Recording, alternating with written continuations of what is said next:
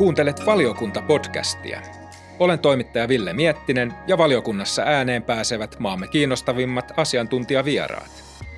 Kyllä tämä maailma tulee olemaan todella erinäköinen nyt tuleville valtuutetuille, kun se on ollut huomattavan monelle sellaiselle, joka on tullut valituksi aikaisemmin valtuustoihin tai vastaaviin. Tervetuloa valiokunnan taajuudelle. Valiokunta-podcast rikastuttaa Kuntalehden ajankohtaisia teemoja puhumalla ajankohtaisista asioista ja ilmiöistä. Valiokunnan ensimmäistä lähetystä tehdään historialliseen aikaan aluevaaliviikolla.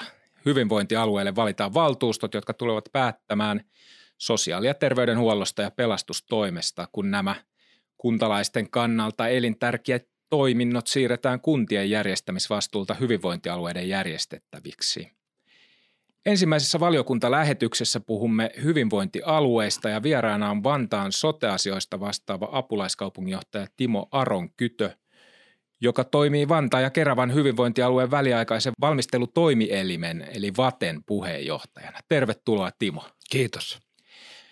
Otetaan ihan nopeasti tämmöinen tilannekatsaus. Mitä kuuluu hyvinvointialueen valmistelulle juuri nyt, kun tehtävien siirtoon on aikaa semmoinen reilut 11 kuukautta? Valmistelu etenee todella rivakasti ja voi sanoa, että kun lait tulivat voimaan viime kesänä, niin se ensimmäinen kuukausi, jonka tein yksin töitä tämän hyvinvointialueen valmistelun käynnistämisessä, niin, niin kokosin erään konsulttifirman kanssa mappeja ensimmäiseen väliaikaisen valmistelutoimielimen kokoukseen. Ja siinä ensimmäisessä kokouksessa me nuijittiin niin paljon päätöksiä, jotta ja joiden avulla sitten päästiin käynnistää tämä varsin rivakasti silloin viime syksynä. Ja nyt se homma on käynnistynyt kyllä ja meillä on jo lähes 40 valmistelujohtajaa, päällikkö, asiantuntija hommissa. Tässä on koko ajan oikeastaan puhuttu siitä aikataulun kireydestä ja sehän varmaan koko ajan, sehän on ihan realiteetti, että sitä aikaa on tosi vähän siihen toimeenpanon valmisteluun, mutta tota, mietittekö te, pyöriikö se aikataulu – haaste siellä mielessä, kun te teette sitä joka päivästä työtä? Kyllä se aikataulu pyörii mielessä, äh, varsinkin niin, että osa hommista saadaan varmasti valmiiksi, osa saadaan äh, siis äh, ihan varmasti ja osa on sellaisia, että kuinka paljon saadaan valmiiksi ja kuinka paljon sitten tulee se aikataulu vastaan. Ja sitten kolmas ulottuvuus on se, että kuinka paljon mikäkin osa-alue maksaa. Eli tässä on vähän se, että, että on niin kolmio. Jos yhdessä kulmassa on aika, kireä aikataulu, yhdessä kulmassa on raha ja yhdessä kulmassa on se, että kuinka laadukas, kuinka kuinka kattava se valmistelukokonaisuus on. Eli, eli voihan tämän käynnistää niinkin, ehkä jotkut maakunnat tai hyvinvointialueet joutuu käynnistämäänkin, että ei ole rahaa, ei ole aikaa ja ei ole oikein tekijöitäkään, niin sitten joutuu vain supistaa sitä valmistelukokonaisuutta ja käynnistää homma puoli valmiina. Miten se käynnistetään puolivalmiina, niin se on sitten jo vaikeampi homma. Mm. Tämä on haastava, haastava tota, asetelma varmasti niille kaikille työntekijöille, jotka sitä valmistelua tekee. Mä lainaan tuoreesta kuntalehdestä eli 1 kautta 22. Tässä lehdessä on aiheena nämä aluevaalit ja käsitellään hyvinvointialueita. Tässä Kuntaliiton sotemuutosjohtaja Tarja Myllärinen lainaus Tarjalta alkaa näin. Alueella on uudistuksen toimeenpanon lisäksi käynnissä tai valmisteltavana esimerkiksi suuri määrä hankkeita, joita yksi porukka kirjoittaa ja toiset laskuttavat sinne ja tänne – kaikki julkisella puolella ovat ylityöllistettyjä. Kuntien ylin johtokin on uupunutta, koska he tekevät oman perustehtävänsä lisäksi koko ajan vaativia selvitystehtäviä aluevalmisteluja varten – lainaus päättyy. Kuulostaako tutulta? Tämä kuulostaa tosi rankalta kuvaukselta ainakin mun korviin. Joo, toi kuulostaa rankalta ja se kuulostaa kyllä hyvin tutulta, koska itse asiassa mä oon vuoden tehnyt työtä, ettei noin tapahtuisi, mitä Tarja tuossa kirjoittaa. Koska toi on se realismi, mikä saattaa olla joissain, joillain hyvinvointialueilla, mutta – mutta tuota, Helsinki-Vantaalla, anteeksi, Vantaa Keravalla, ei Helsinki-Vantaalla, nyt ollaan Helsingin mm. kuntatalolla, mutta Vantaa Keravalla me ollaan tehty töitä, jottei tulevaisuuden sotekeskus lähde keulimaan. Tee jotain omaa valtion miljoonilla tai onko se taitaa olla sadoilla miljoonilla euroilla. oli ihan viisasta valtiolta, hallitukselta käynnistää sisällölliset parantamiset samaan aikaan, kun tämä hallinnollinen uudistus käynnistyi.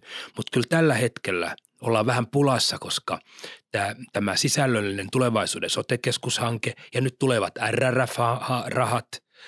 Sitten meillä on teot, erilaisia työelämään liittyviä hankkeita meneillään.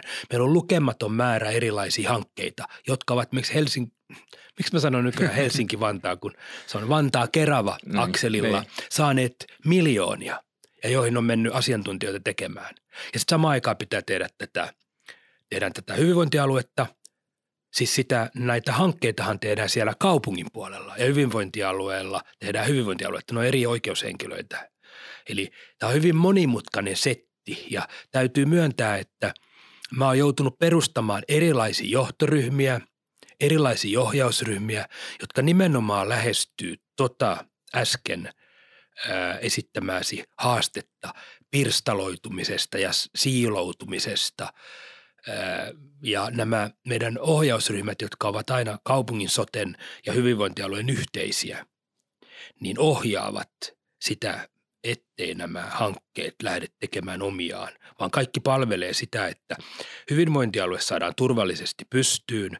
Se sisällöllinen parantaminen palvelee sitä tulevaa hyvinvointialueen palvelutuotantoa ja kaikki ikään kuin konverkoi. Ja mä täytyy myöntää, että kun mä oon johtanut tätä nyt viimeiset puolitoista vuotta, niin mä oon joutunut pitää ratista kahdella käsillä, kädellä kiinni. Eli, eli pitää kahdella kädellä kiinni soteratista, koronaratista ja sitten näistä, näistä hankerateista. Ja kaikki ää, ikä, ää, ovat aina aikaa join törröttäneet eri suuntaan tosiaan se koronarattikin on siellä, se liittyy, siihen liittyy tämä Helsinki-Vantaa, se lentokenttä on ollut yksi tavallaan tämmöinen hotspot tässä koronapandemiaa vastaan taistelussa ja Vantaan kaupungin puolelta olette olleet siinä, siinä valokeilassa ja teillä on todella paljon töitä. Kuinka paljon tämä koronapandemian kanssa painiminen on vaikuttanut tähän? Mainitsit nämä kaikki uudistukset, joita on meneillään, meneillään sote-uudistuksen lisäksi, niin korona vielä heittää oman – oman haastennippunsa sieltä. Millainen lisärasite se on ollut tässä? Hyvä huomio. Ehkä se oli freudilainen lipsahdus, kun, kun sanoin Helsinki-Vantaa, koska olen aika paljon itse asiassa puhunut tästä lentokentän, lentokentän johtamisesta ja hmm. koronatoimista siellä. Kun mehän olemme tietysti tekemässä Vantaa ja Keravan hyvinvointialuetta, mutta hmm. to, tosiaan se on niin, että tällä hetkellä niin korona – ja Helsinki-Vantaan lentoasema, rokotustoiminta, tartunnanjäljitys, niin äh, vievät hyvin paljon energiaa äh, meidän organisaatiosta ja, ja koko tämä, nyt tämä omikron-kriisi on, on selkeästi äh, niin kuin se pääongelma, pää haastava asia tässä meidän, meidän sote-toimintojen operoinnissa.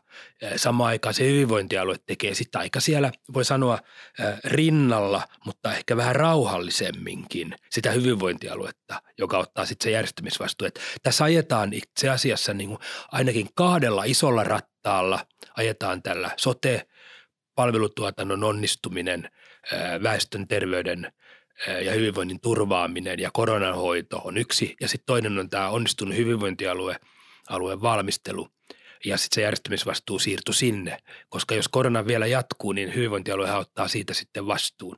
Ja tällä hetkellä miksi meillä henkilöstöön liittyviä kysymyksiä käsitellään, henkilöstösiirtoja, henkilöstösuunnittelua, kaikki nämä on sellaiset kysymykset, jotka tulee sitten jo hyvinvointialueen valtuustolle vastattavaksi ensi kesänä. Samaan aikaan kuin meidän, meidän kaupungin äh, sote-lautakunta tietysti vastaa siitä – asiasta vielä operatiivisesti ja, ja päätöksenteon näkökulmasta tämän vuoden loppuun. Et tässä itse asiassa tulee kaksi päättävää tahoa. Lautakunta päättää toiminnan tänä vuonna ja vastaa vielä loppuun asti ää, siitä henkilöstösuunnittelusta ja talous, talouden suunnittelusta ja tekee tilinpäätöksen ja uusi valtuusto nyt aloittaa – kuukauden perästä, puolentoista kuukauden perästä ja lähtee vastaamaan siitä ja ottaa koppia sitten tältä vanhalta lautakunnalta. Eli tässä on kaksi päättävää elintä rinnan ja aika mielenkiintoista nähdä, että miten nämä päättävät elimet sitten niin kuin kommunikoi keskenään. Niissä on samoja ihmisiä aika monessa, monestikin. Ja me ollaan jo suunnittelemassa hyvinvointialueen valtuuston ja sitten meidän Vantaan ja Keravan sosiaali- ja terveyslautakuntien yhteistä kokousta. Eli että viestiä ja kapulaa vaihdetaan nyt aika määrätietoisesti – ja meillä on tietysti koulutusohjelmaa ja muuta tulossa, jossa sitten varmaan voi vielä lautakunnan jäsenetkin olla mukana, jos haluavat, mutta ehkä se on kuitenkin enemmän tarkoitettu tuleville valtuutetuille. Mutta monet on samoja henkilöitä. Joo, se on tosiaan kiinnostavaa, että tämä koronan, koronan kanssa painiminen ei oikeastaan tunne niitä uudistuksen aikarajoja, vaan se tosiaan sekin urakka on sieltä kunnan lautakunnalta siirtymässä sitten aluevaltuustolle, jolla jo ennestään on niin kuin aika, aika paljon tehtävää tulossa. Mutta kuulostaa hyvältä, että teillä on tämä yhteen, yhteispeli, ilmeisesti pelisuunnitelma aika selvä. Pelisuunnitelma on selvä, että nyt tehdään työkirjaa tuleville valtuutetuille – koulutusohjelmaa, työkirjaa, sitten tehdään mappeja, jotka tulevat päätettäväksi jo ihan heti ensimmäisissä kokouksissa. Meillä on ensimmäinen kokous, muuten taitaa olla ensimmäinen päivä, jos on arkipäivä, ensimmäinen päivä kolmatta. Eli heti ensimmäisenä päivänä, kun on mahdollista pitää ensimmäinen kokous, niin on ensimmäinen kokous. Ja sitä ennen on pitänyt järjestää joku valtuutettu aikamoinen määrä koulutusta. Hmm. Sitten tietysti tämä korona haastaa, että jos olemme etämaailmassa, miten pystymme käynnistämään etäkokoukset tilanteessa, että meillä tulee uusia valtuutettuja, jotka eivät ole kouluttautuneet käyttämään valtuuston tietojärjestelmiä, etäkokousjärjestelmiä, etääänestysjärjestelmiä, miten järjestetään etämaailmassa koulutustilaisuudet ja niin edespäin. Meillä kyllä tämä, tuota, kyllä tämä maailma tulee olemaan todella erinäköinen nyt tuleville valtuutetuille, kun se on ollut huomattavan monelle sellaiselle, joka on tullut valituksi aikaisemmin valtuustoihin tai vastaaviin. Tosiaan aluevaalit ovat ovella. Tätä podcastia siis tallennetaan Kuntatalon studiossa tiistaina 18. tammikuuta ja tämän viikon sunnuntaina valitaan valtuutetut sinne hyvinvointialue valtuustoihin. Oletko Timo ehtinyt seuraamaan tätä vaalien ennakkotunnelmointia tai keskustelua etukäteen? Kyllä, aika paljonkin olen seurannut ja, tai sanotaan, että sitä ei voi olla seuraamatta, kun somessa on niin paljon kaikenlaista ja, ja suurin osa vantaalaisista, no osa keravalaisistakin, niin, niin tulevista päättäjistä ja, ja valtuutetuista ja siis kaupunginvaltuutetusta ja, ja lautakunnan jäsenistä on tietysti kavereita Facebookista ja kun Facebookin avaa, niin siellähän sitä materiaalia on, että kyllä olen, olen tietysti seurannut, seurannut hyvin mielenkiinnolla – mitä sanoisit, kuinka kova paikka valtuustoilla on edessään, kun lähdetään tätä uutta, uutta ikään kuin hallinnon tasoa ja tätä sote-järjestämistasoa luomaan? Te olette sitä valmistelleet jo, niin kuin sanoit, puolitoista vuotta. Sitä on tavallaan valmisteltu, mutta tosityö alkaa tavallaan nyt, kun valtuustot valitaan ja he, he rupeavat miettimään strategiaa ja – hallintosääntöjä ja tekevät vielä jonkin verran on rekrytointeja ilmeisesti tehtävissä ja paljon sellaista, mikä ulottuu myös näiden sote-palvelujen ja niistä päättämisen ulkopuolelle. Kyllä.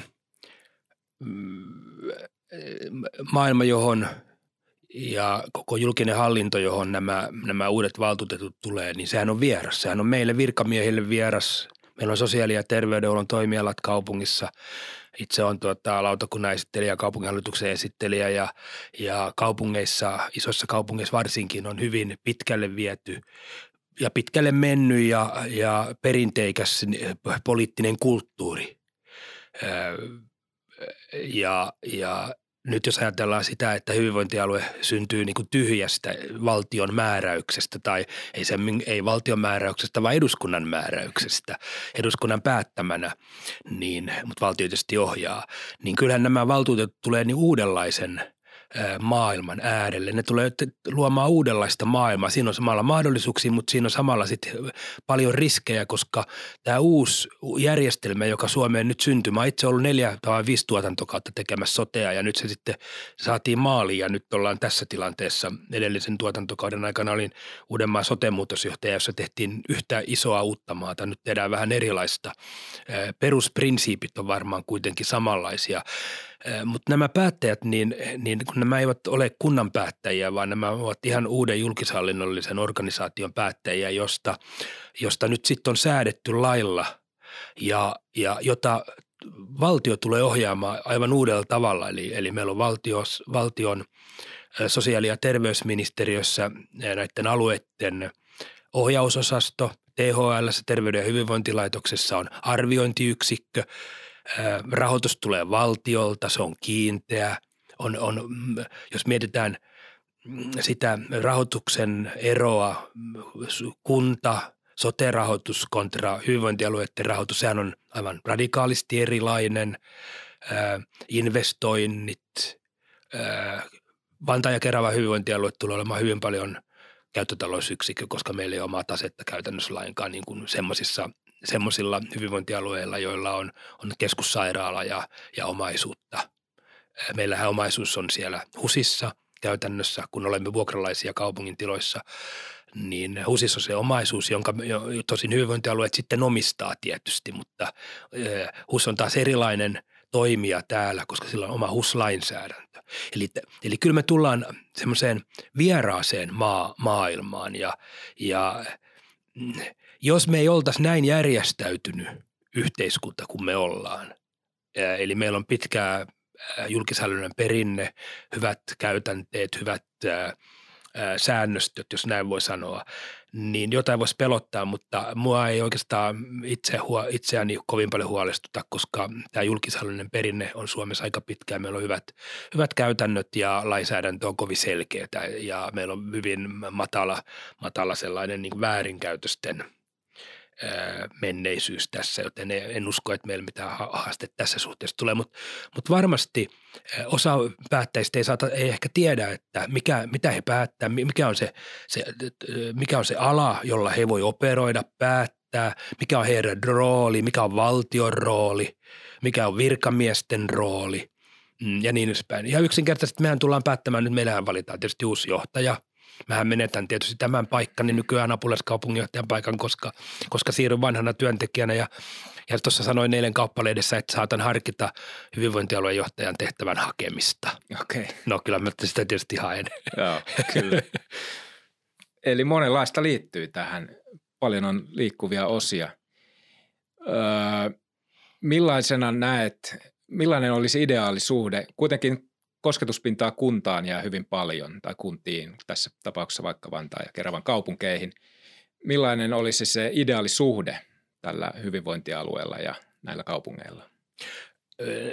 Nyt kun ollaan täällä pääkaupunkiseudulla, jossa, jossa, tai Uudellamaalla, jossa tämä hyvinvointialuejärjestelmä on vähän erilainen kuin muualla Suomessa, niin, niin kyllä isojen kaupunkien, no Helsingissä tietysti se on win-win, kun on vain Helsinki ja sama samalla Helsinki hoitaa sosiaali- ja terveydenhuollon palvelut ja pelastuspalvelut. Mutta sitten Vantaa, Kerava ja, ja Espoo ja Länsi, Porvo ja Itä, niin kyllähän näiden hyvinvointialueiden ja kaupungin pitää löytää toisensa. Kyllähän tässä pitää hakea sellaista win-win-ratkaisua.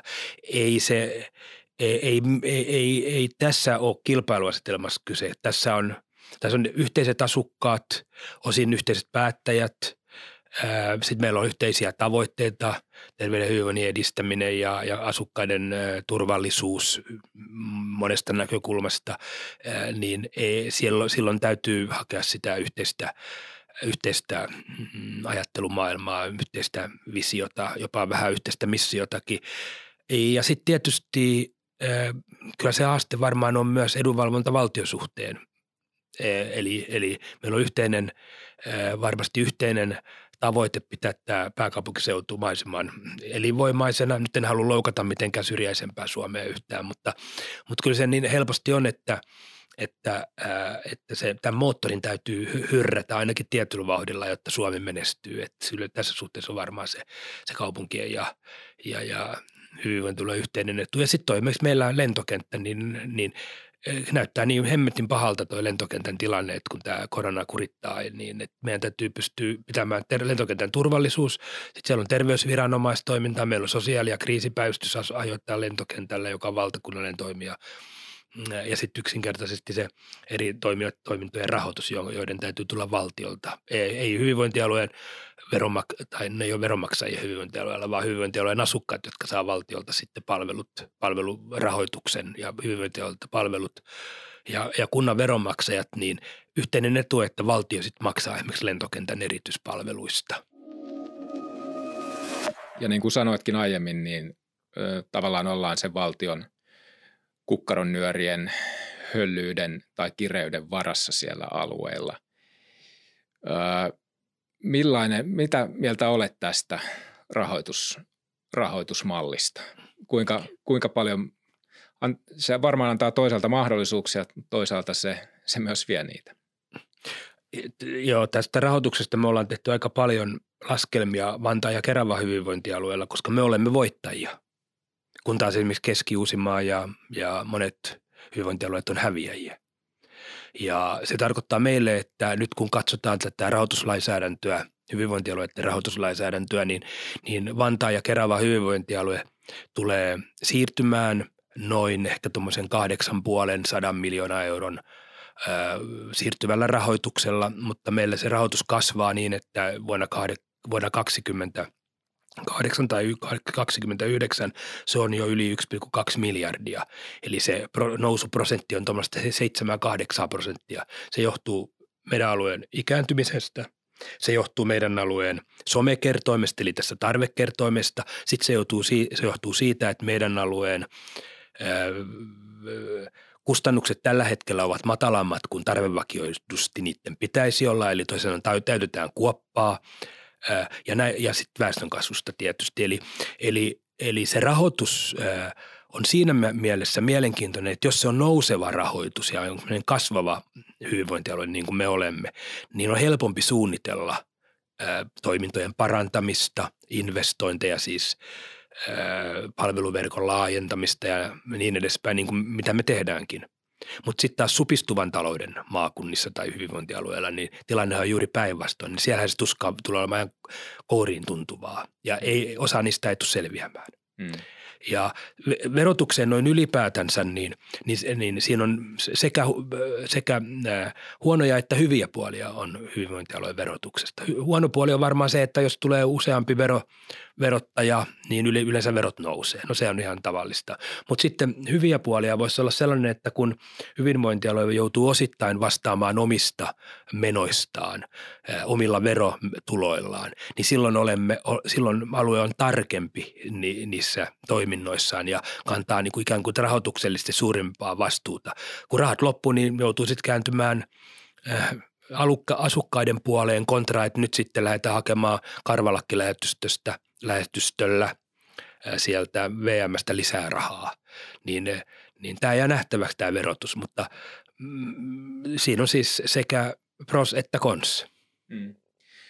Tässähän äh, ollaan jo ikään kuin sitä rahan, tai ihan käytännössä jo osoittautunut pieni huoli, tai ei niin pienikään huoli tässä ICT-valmistelun rahoituksessa tässä hyvinvointialueiden starttia odotellessa te Vantaa ja Keravan hyvinvointialue ilmaisi hyvin vahvasti huolensa tästä, miten joulukuussa myönnetty rahoitus alueiden ICT-valmisteluun riittää.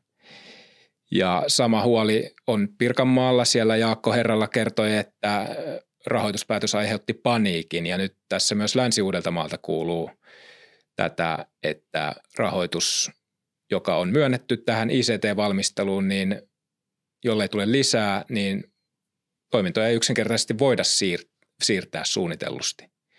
Kuinka kriittisestä asiasta tässä on kyse? No varsin kriittisestä kyllä. Ja äh, Pirkanmaan paniikki ja Länsi Uudenmaan paniikki, niin, niin kyllä mm, niitä on tullut seurattua. Meillä ei ehkä ole panikkia, meillä on hyvin kriittistä suhtautumista. Meiltä puuttuu 15 miljoonaa. Itse asiassa väliaikainen valmistelutoimielin esityksestäni teki alijäämäisen budjetin. Perusvalmistelustakin taitaa puuttua 2 tai 3 miljoonaa.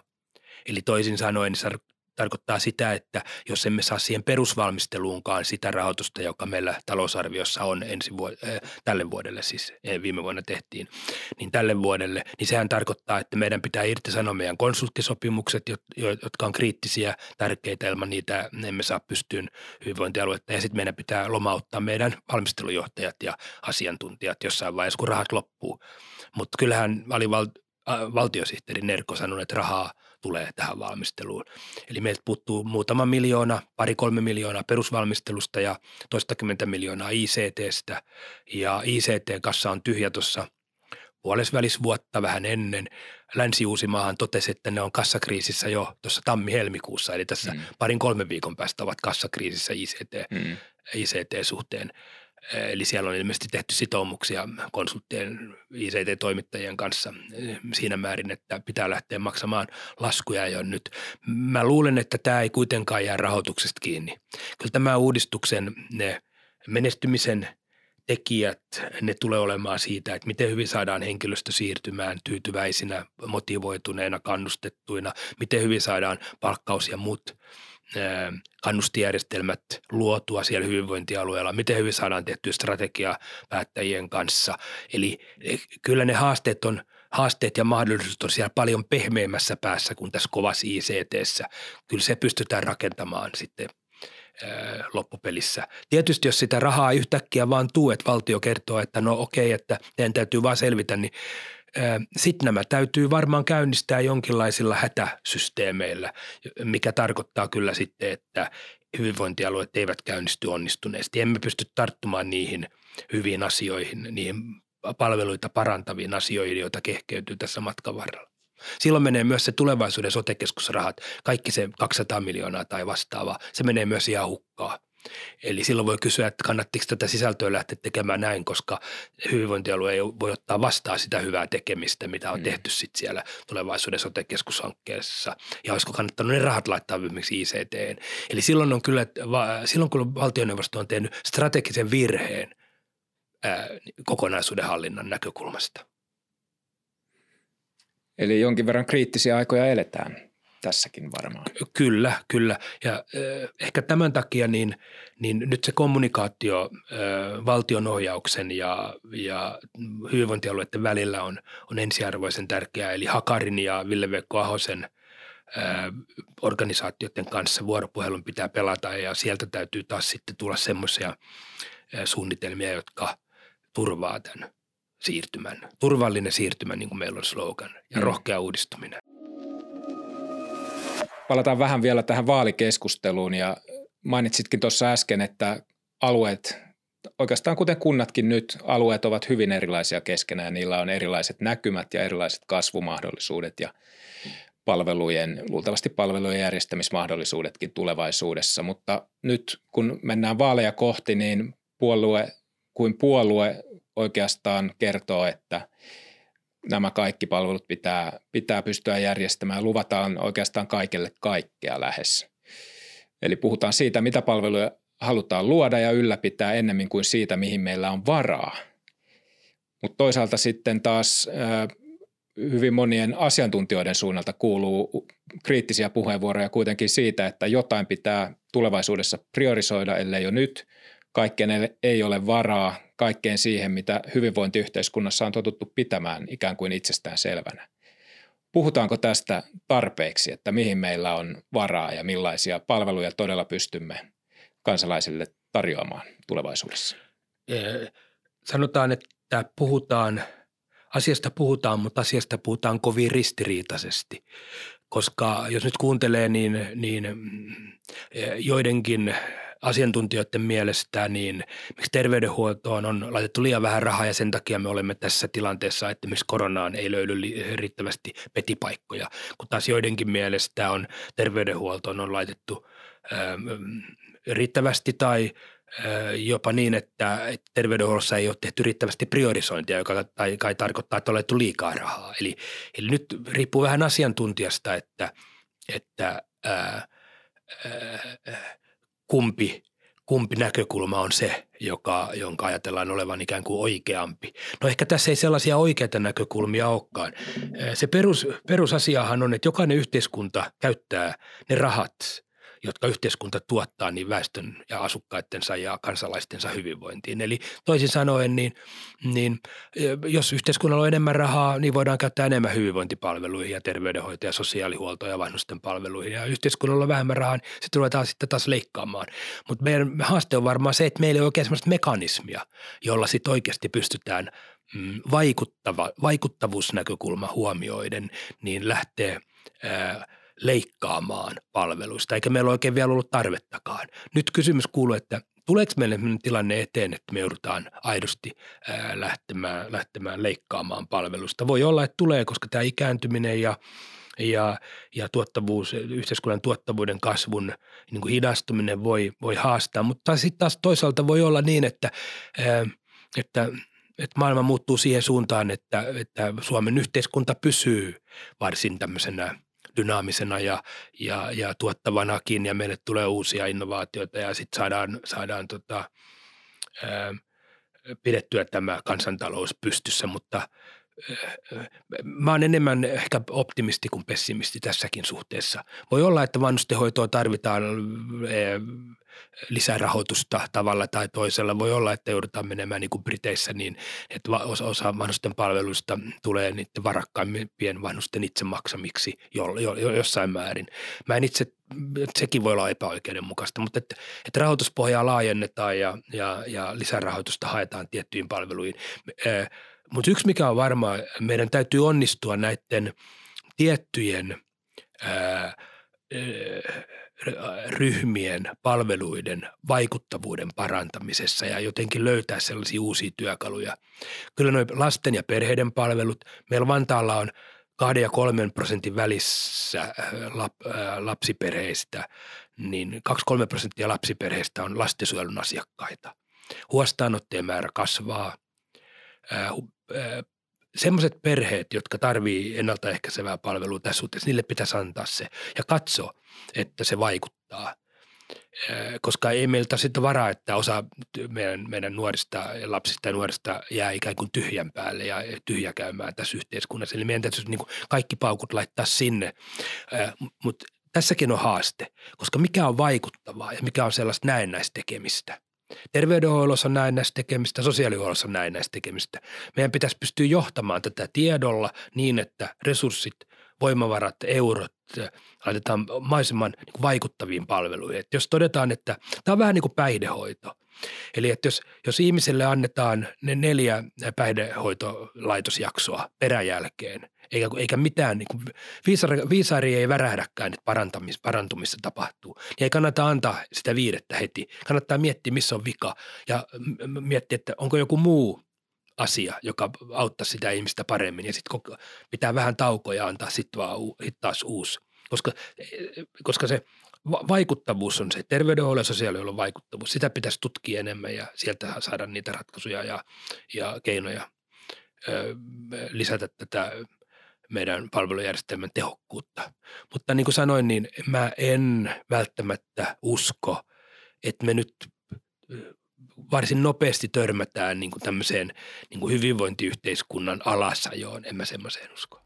Hyvä kuulla optimismia tämän ensimmäisen valiokuntapodcastin loppuun. Kiitos paljon vierailusta lähetyksessä Timo Aronkytö. Kiitos.